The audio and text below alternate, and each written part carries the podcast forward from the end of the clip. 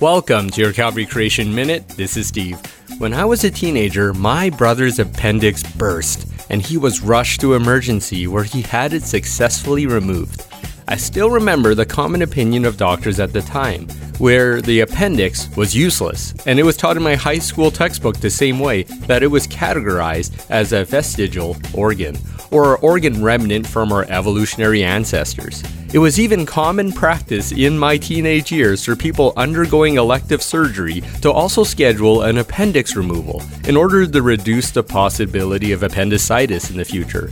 Since it was useless anyways, what was the harm of just taking it out?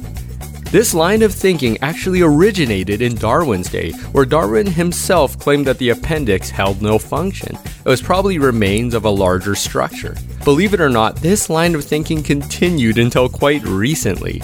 A study in 2009 done by Duke University Medical Center details the functions of the appendix. Quote, the lowly appendix, long regarded as a useless evolutionary artifact, won newfound respect two years ago when researchers proposed that it actually serves a critical function. The appendix, they said, is a safe haven where good bacteria could hang out until they are needed to repopulate the gut. End of quote. The article continues, quote, Duke scientists and collaborators from the University of Arizona and Arizona State University concludes that Charles Darwin was wrong. The appendix is a whole lot more than evolutionary remnant.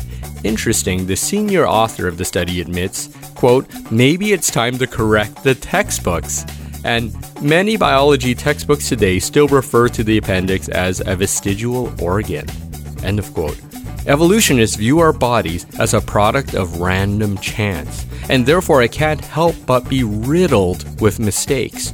But God in the Bible created us in His image. However, the introduction of sin has caused some depreciation in the form, but the foundation is still good.